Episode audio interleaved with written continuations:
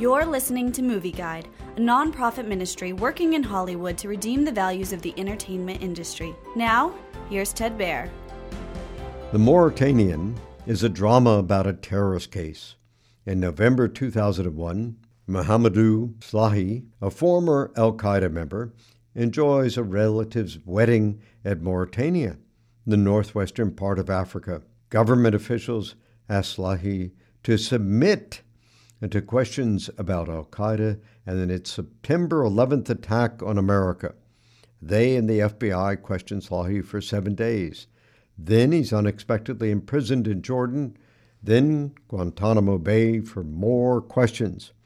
Eventually, an American lawyer takes Slahi's case. However, it takes years to find any proof supporting Slahi's claims that he was beaten and sexually abused to elicit a fake confession.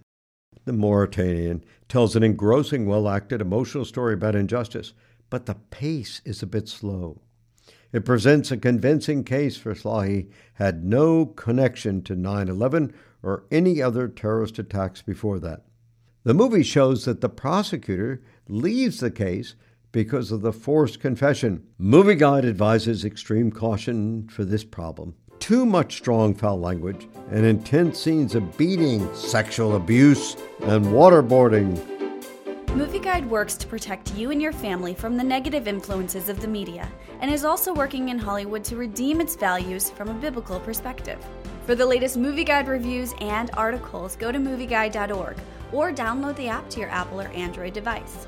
You can also subscribe to the Movie Guide podcast on iTunes. Support Movie Guide's mission to transform the culture by redeeming the media.